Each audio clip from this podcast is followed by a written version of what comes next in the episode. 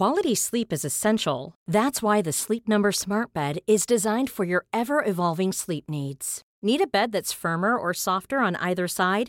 Helps you sleep at a comfortable temperature? Sleep Number Smart Beds let you individualize your comfort so you sleep better together. JD Power ranks Sleep Number number 1 in customer satisfaction with mattresses purchased in-store. And now save 40% on the Sleep Number limited edition Smart Bed for a limited time. For JD Power 2023 award information, visit jdpower.com/awards. Only at Sleep Number stores or sleepnumber.com. This is Paige, the co-host of Giggly Squad, and I want to tell you about a company that I've been loving, Olive and June. Olive and June gives you everything that you need for a salon quality manicure in one box. And if you break it down, it really comes out to $2 a manicure, which is absolutely insane. It's also so easy to get salon worthy nails at home with Olive and June. The difference between how your nails used to look when you did them yourself and now with the Mani system is a complete game changer. The best thing about Olive and June too is it's a quick dry. Dries in about one minute, lasts for five days, and full coverage in up to one to two coats. Visit oliveandjune.com slash perfectmani20 for 20% off your first system. That's oliveandjune.com slash perfectmani20 for 20% off your first system.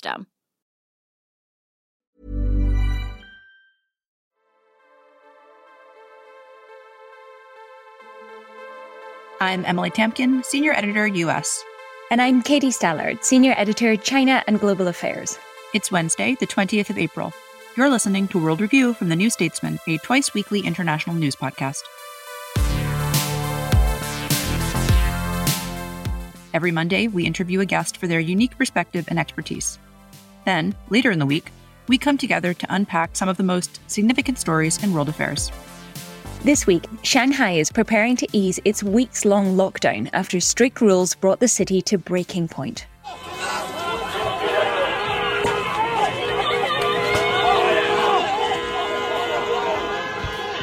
But what toll did it take on the city, and what are the consequences for China more broadly? Meanwhile, communal violence is once again shaking India.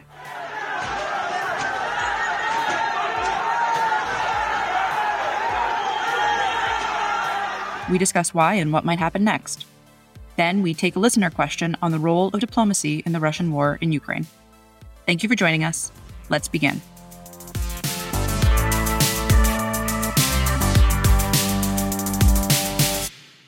All right. Happy Taurus season. We are both joining you from the greater Washington, D.C. area and are ready to get into it, into the events of this past week. Katie, to start us off, could you maybe give us the latest on, uh, you know, you, you mentioned Shanghai and the, the harsh lockdown there at the top. For those who have not been following the story as closely as you have, could you bring us up to speed on what's happening there and what is happening now? Yeah, so this really started for most people in Shanghai at, at, the start of April. There have been softer and, and effectively rolling lockdowns um, occurring in the city through much of March as more COVID cases have been detected there.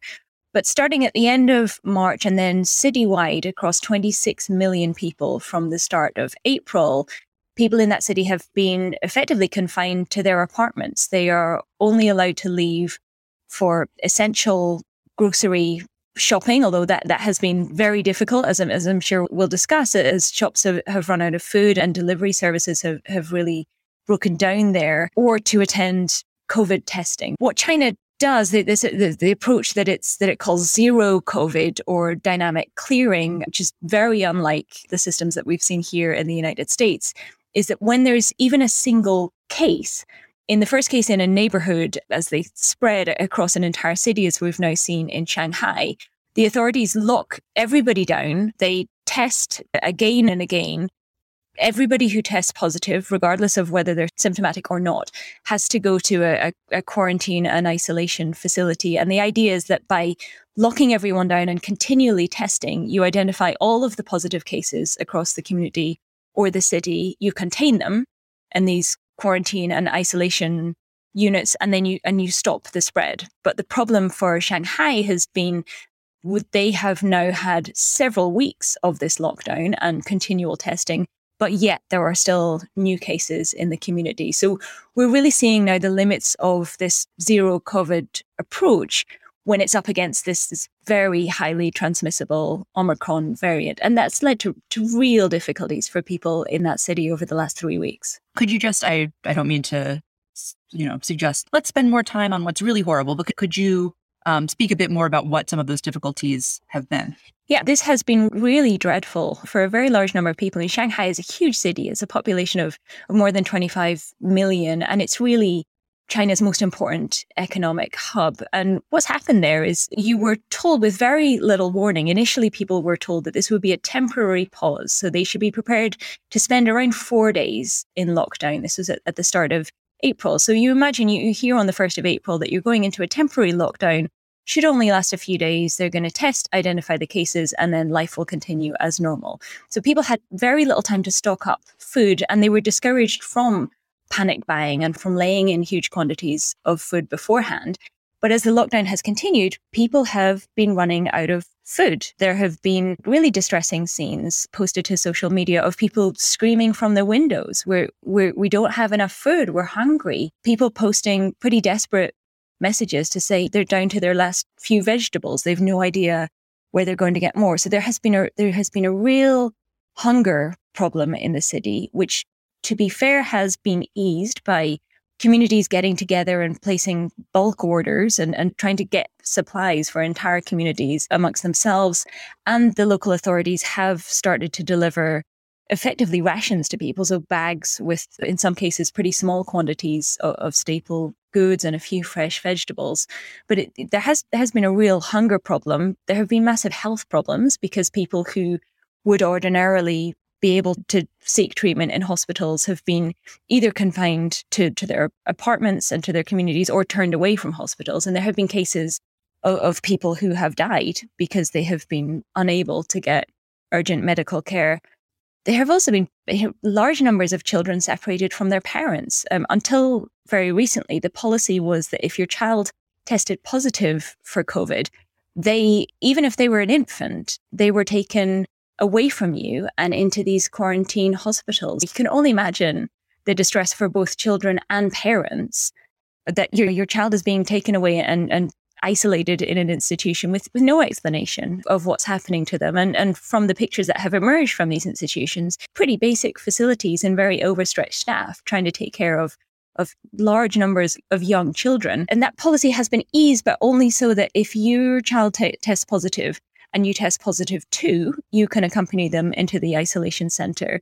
Or if you can make the case that your child has special needs, then even if you yourself test negative, you can still apply for permission to accompany them into these quarantine centers. But that has led to, to huge anxiety among parents who are now trading tips about how to make sure if your child tests positive, that you do too, so that you won't be separated. This has been really, really distressing for people. And, and not to mention the fact that many people who are, who are working temporary or day to day type jobs just have been unable to work and so have been deprived of any sort of income for the last several weeks.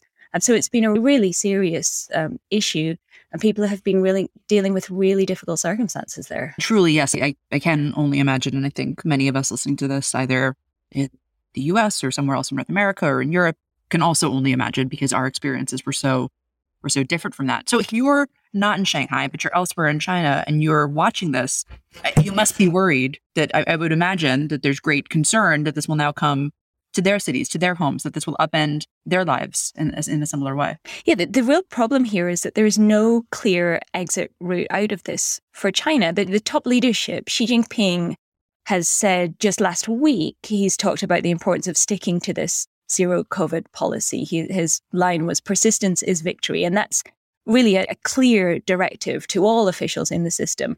This is the path. It is personally associated now with Xi Jinping, who is by far China's most important and most powerful leader. So this is the course um, that he has set for China. But the, the problem is, as long as that's the case, as long as China can't tolerate cases just spreading within the community, then this is the only option, is these mass lockdowns, which can be triggered. There's a city in the northeast of China right now that has it, it's, it's a smaller city, two million people. It's small by the size standards of Chinese cities, although although not by elsewhere, which has gone into lockdown because a single case has been detected.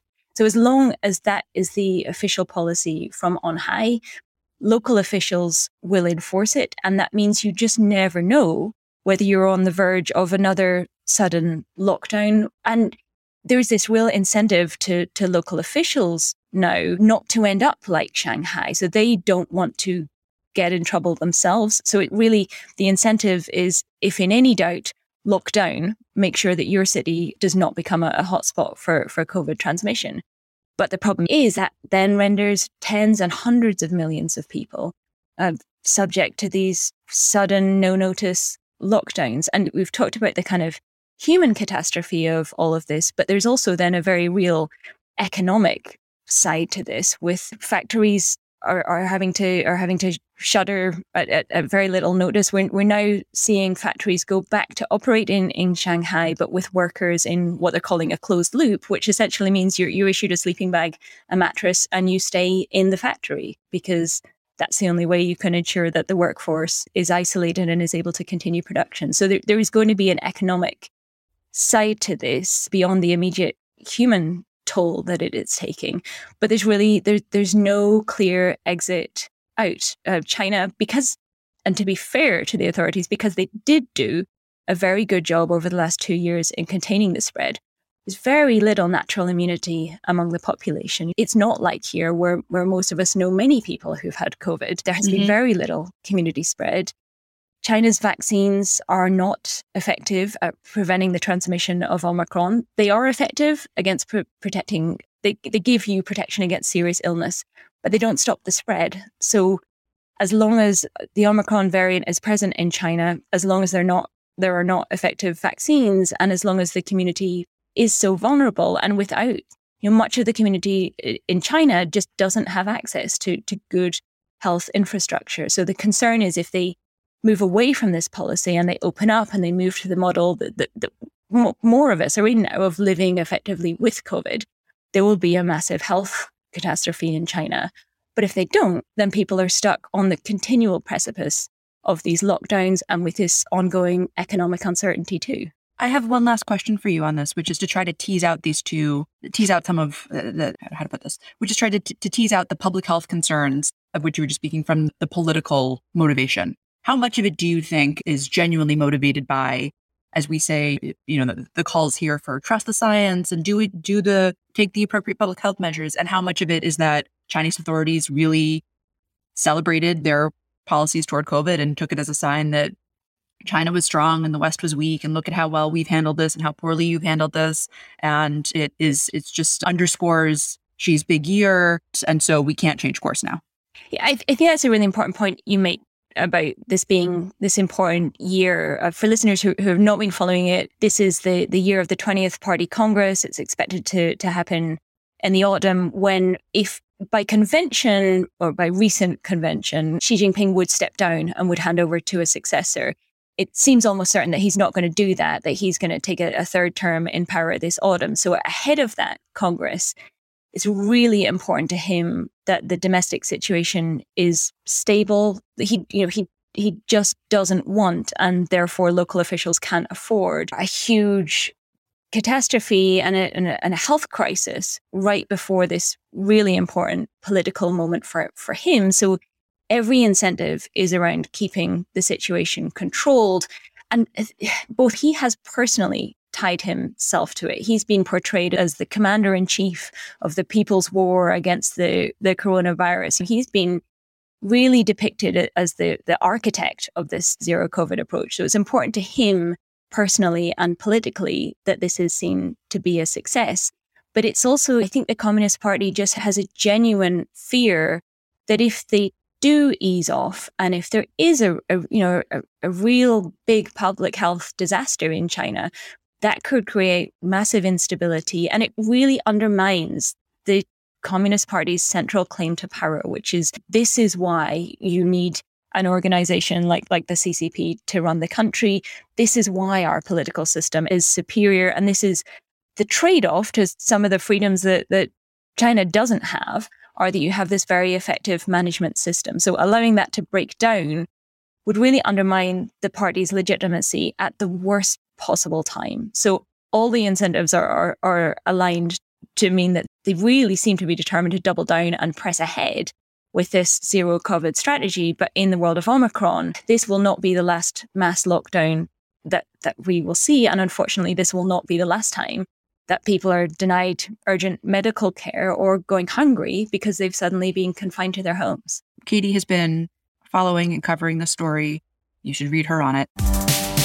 But right now, we are going to turn to another government that perhaps should change course, but has not made any indication of doing so, which is Modi's government in India. So, this past weekend, basically what we've seen in recent weeks is I, at the top of this podcast, I said communal violence, and authorities have said, oh, it's Hindus and Muslims attacking each other. But basically, what we have seen in the past several weeks is when there is a Hindu festival, um, mostly Muslims have been attacked by by people celebrating these festivals or by taking these festivals as an opportunity to attack Muslims. This has been this past weekend. It was in Delhi. We saw it in Delhi, but not only in Delhi. It was also in Andhra Pradesh and Karnataka. And in the, the past several weeks, you've also seen it in Gujarat and West Bengal and in Madhya Pradesh. So uh, this is not new, but there's an element of it that is new. Modi's ruling party, the, the BJP, has long flirted with slash encouraged has at various points gone from just ignoring and not punishing to encouraging this Hindu, sometimes violent Hindu nationalism. But what we're seeing is just increasing vigilantism spurred on at these moments of at these moments of what should be celebrations and you're not seeing the state come in and stop it. Now, some would say that's completely unsurprising given the fact that there was this anti Muslim violence in Gujarat, that when Modi was chief minister there, and that he hasn't really done much to curb Hindu nationalism, and in fact, in many cases, has encouraged it since coming to power as prime minister. I don't know at this point how you unring this bell because I was speaking to somebody about this yesterday. It's one thing for the party to ignore it. It's one thing for the party to encourage it, but it's people who are carrying out these acts and people who continue to vote for the BJP for all of their other failings because to some extent this resonates with them. This India is a is a massive country. It's a multi-ethnic country. It's a multi-religious country, and that it's not new that it's being threatened. But this the sort of violence that we've seen in the past few weeks, the sustained violence against Muslims, I think is noteworthy. Also noteworthy is that we spoke at the beginning of this year about the elections, the state elections that are going on in India. And it's worth noting that thus far, the BJP has been very successful in those in those elections. And, uh, you know, I think there are some moments where it looks like perhaps they've been beaten back a bit. You had the farmers' protests where the farmers won. They were able to fight back against this legislation that they felt would have economically disadvantaged them. You had elections last year in West Bengal where the BJP invested great resources and, and still lost. But you know, by and large, you've seen sustained successes from this ruling party, which means you will probably continue to see violence on the ground level, which is scary for it's terrifying for the Muslim citizens of India. And you've you've covered this in, in such detail over over so many years. What strikes you as as really being new and perhaps most significant for us to understand about what about the current situation and, and where this could be heading now? I think what really jumped out at me about this round, and I'm not saying that this is wholly new or that it's never happened before, but the association of Hindu festivals with violence, I think, is a very is, is a scary development mm-hmm. because to be India is meant to be a secular country. That was that's, that's an idea baked into its origins if it is going to, if, if you want to say we want to have more Hinduism flourish and, and, and be able to embrace it, that's one thing. But if that, if we are setting up a situation where that can't be done without anti Muslim violence, it cannot continue to exist as a pluralistic state. I think the other thing is just how, how across how many states this has happened. So in 20 in early 2020 when Trump visited Modi, you had violence in Northeast Delhi. It is uh, in a predominantly Muslim area of the city, which was horrible. There were people just so horribly attacked. But this is across several states. And so just the scope of what we're seeing now, I think, is also quite concerning. It's something that we will continue to follow. One could speak for many minutes about this, and this was a brief discussion, but I did want to make sure that we noted it on this podcast because it's an important development that unfortunately I don't think that we will see reversed anytime soon. Wherever you are in the world, If you're interested in global affairs, you can subscribe to The New Statesman in digital, in print, or both from as little as £1 a week. That's 12 weeks for just £12. that's one euro a week in Europe and just $2 a week in America. Just go to www.newstatesman.com slash podcast offer.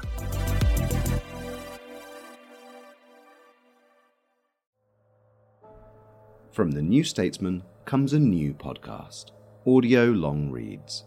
The best of our reported features and essays read aloud. Songs are like tattoos, Mitchell said on Blue. Having one written about you is immortality and fiction rolled into one. Featuring writing from our authors, including Kate Mossman on Joni Mitchell's former muse and lover, Jeremy Cliffe on his journey through France before this year's presidential election, and Sophie McBain on the refugee crisis. Don't die, he kept shouting. He didn't answer when Mardware screamed back, Who is dying? Ease into the weekend with our audio long reads, published every Saturday morning. Just search Audio Long Reads wherever you get your podcasts.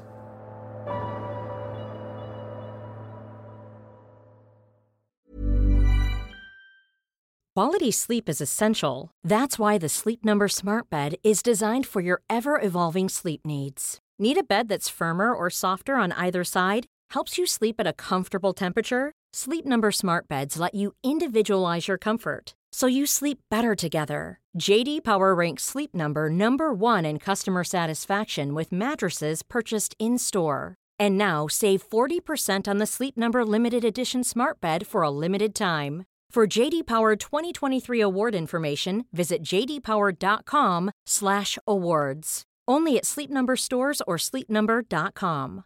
A lot can happen in three years, like a chatbot may be your new best friend. But what won't change? Needing health insurance. United Healthcare Tri Term Medical Plans, underwritten by Golden Rule Insurance Company, offer flexible, budget friendly coverage that lasts nearly three years in some states. Learn more at uh1.com. This is Paige, the co-host of Giggly Squad, and I want to tell you about a company that I've been loving, Olive and June. Olive and June gives you everything that you need for a salon quality manicure in one box. And if you break it down, it really comes out to $2 a manicure, which is absolutely insane. It's also so easy to get salon worthy nails at home with Olive and June. The difference between how your nails used to look when you did them yourself and now with the Mani system is a complete game changer. The best thing about Olive and June too is it's a quick dry. Dries in about one minute, lasts for five days, and full coverage in up to one to two coats. Visit oliveandjune.com slash perfectmani20 for 20% off your first system. That's oliveandjune.com slash perfectmani20 for 20% off your first system.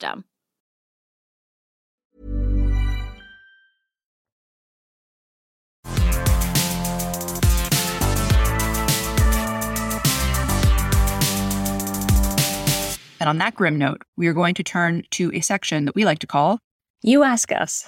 So, our question this week comes to us via email from Jeffrey in my favorite city in North America, Toronto. Go Raptors. Okay. Jeffrey writes I've only recently discovered your podcasts and have been appreciating your analyses of various situations. Here's a subject I'd like to hear more about, should it be of interest to your people. It is Whither diplomacy. Wars generally don't end without diplomacy brought into play. The Ukrainian president has occasionally made noises about it and seems to have made some efforts to have peace talks with Russia, but these seem not to have been encouraged by NATO or other influential political forces. This puzzles and disturbs me as though a bad peace is obviously not great, at least it can stop the destruction and allow for some assuagement of the ongoing human misery. Jeffrey then writes about Rex Tillerson, the former Secretary of State, eviscerating the State Department, and has that been built back up? Anyway, Jeffrey writes Nobody else is talking about it either, and the absence screams, and I don't know what it means. It's a strange vacuum and incredibly dangerous for so many reasons. I have many thoughts on this, but Katie, I will let you go first. Yeah, I mean, I thank you for the thank you for the question, Jeffrey, and it's great to hear from you. I think it is important to be talking about the diplomatic aspects of this and any possible diplomatic solutions. I think the approach that we've seen, and Emily, you, you'll be able to talk more about this, but from the Biden administration and, and from European leaders, is really leaving space for the Ukrainian leadership to decide what it will and won't accept. I think what would probably be unhelpful is if at this point there was a, a, a chorus of voices from the West kind of directing Volodymyr Zelensky about you know what he should accept, uh, what should be the terms uh, of any peace. I think it's it's clear that is for the Ukrainians themselves to decide, and certainly you know that the terms that they have been offered thus far, which would essentially involve agreeing to dismember the country, give up a very important territory that they've been fighting for the last eight years and to accept conditions. I think it's been described as demilitarization, but which seems to amount to accepting a, a cap on Ukraine's armed forces. I think as long as it's clear that you still have the threat from Russia next door and Vladimir Putin's cleanly stated view that Ukraine is not a country, and, and I, I think you would have absolutely no reason to believe that he would not come back and try to take more at a future time. It's just difficult to see how Ukraine could agree to a peace on those terms. It's also difficult to see whether Russia is really serious about peace talks. The delegation that it has sent, Vladimir Medinsky, who's, who's been leading the negotiations, is a pretty low level official. He, he and Putin share an interest in, in Russia's history, but it, it hasn't really felt like Russia is approaching these talks with a view to coming up with a with a serious peace deal soon. It has felt more like this the di- diplomatic track is going on the periphery while the real battle is being fought on the ground in Ukraine. Certainly, it's essential to keep to keep those talks open, and it is likely, I think, that eventually the, the the sides may get closer together, and there may be the prospect of some sort of at least a negotiated ceasefire.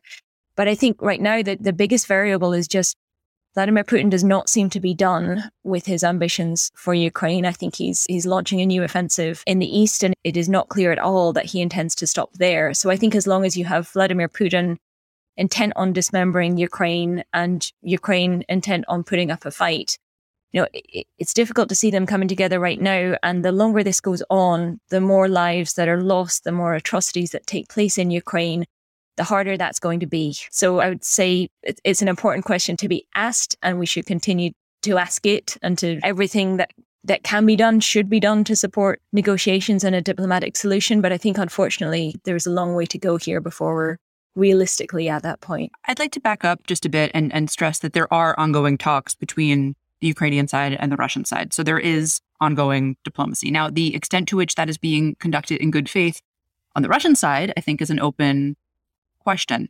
The reality is that if Russia wanted to end this war, they could do that today. If Ukraine wanted to end this war, they could not do that today.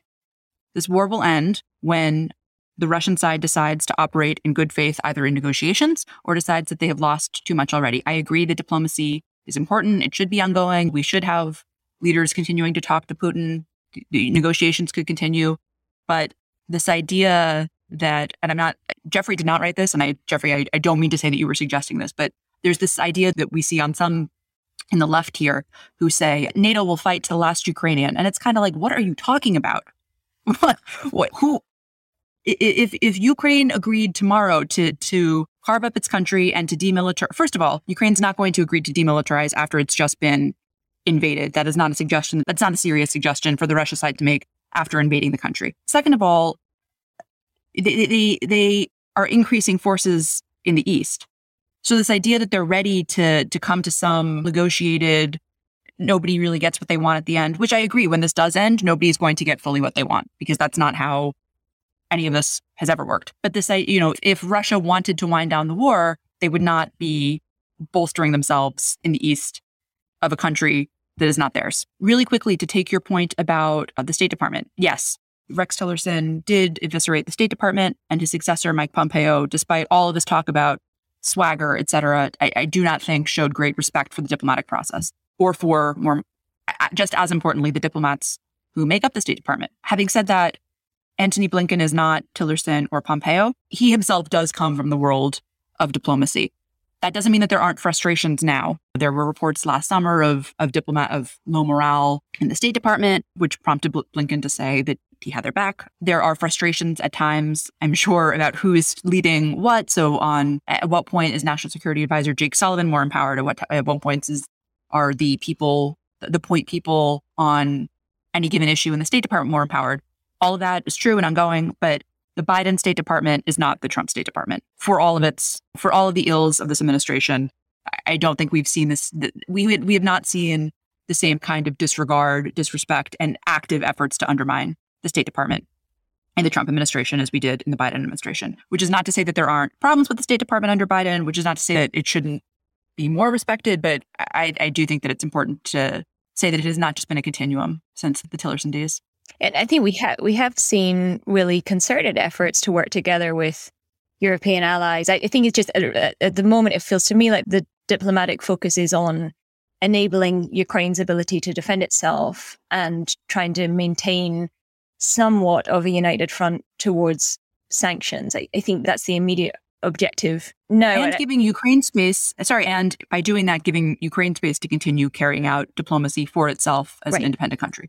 Yeah, exactly. On it on its own terms. Because I think, I know uh, to be fair to Zelensky, I think he has raised some options. Publicly said uh, Ukraine would consider neutrality. He, he's effectively put NATO membership on, on the table as you know that that's something that Ukraine would be prepared to walk away from. And he's offered to put the I, I, think it's eh, they've offered to suspend the negotiations on the status of Crimea for ten years, to effectively to to de facto acknowledge that they, they are they are ceding Crimea in, in the short term without doing so on, on a permanent or a legal basis. So I think you, you have periodically seen the Ukraine side offer indications of, of, avenues that they're prepared to seriously talk about. But I don't think we are yet seeing signs that the Russians are, are seriously interested in, in taking them up on that. Thank you, Jeffrey, for your question. And thanks to all of you who sent in your questions. Listeners, you can send yours in at podcasts at newstatesman.co.uk or by tweeting at us.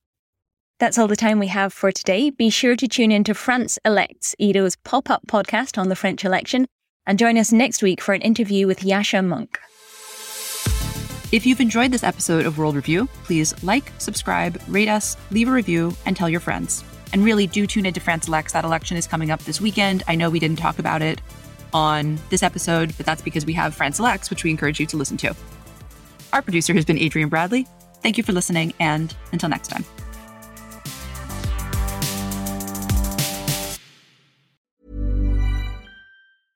A lot can happen in the next three years. Like a chatbot may be your new best friend. But what won't change? Needing health insurance. United Healthcare Tri Term Medical Plans are available for these changing times Underwritten by Golden Rule Insurance Company, they offer budget-friendly, flexible coverage for people who are in between jobs or missed open enrollment. The plans last nearly three years in some states, with access to a nationwide network of doctors and hospitals. So for whatever tomorrow brings, United Healthcare Tri-Term Medical Plans may be for you. Learn more at uh1.com. Trust in politics is broken. So can we get UK politics working again? That was the last time we were happy. 2012. I'm Beth Rigby, Sky's political editor. Join me every week with Labour's Jess Phillips and Conservative peer Ruth Davidson for some electoral dysfunction. This idea of nuance has completely left politics. Yeah. Together, we'll focus on the policies that could deliver political satisfaction. Follow electoral dysfunction wherever you get your podcasts.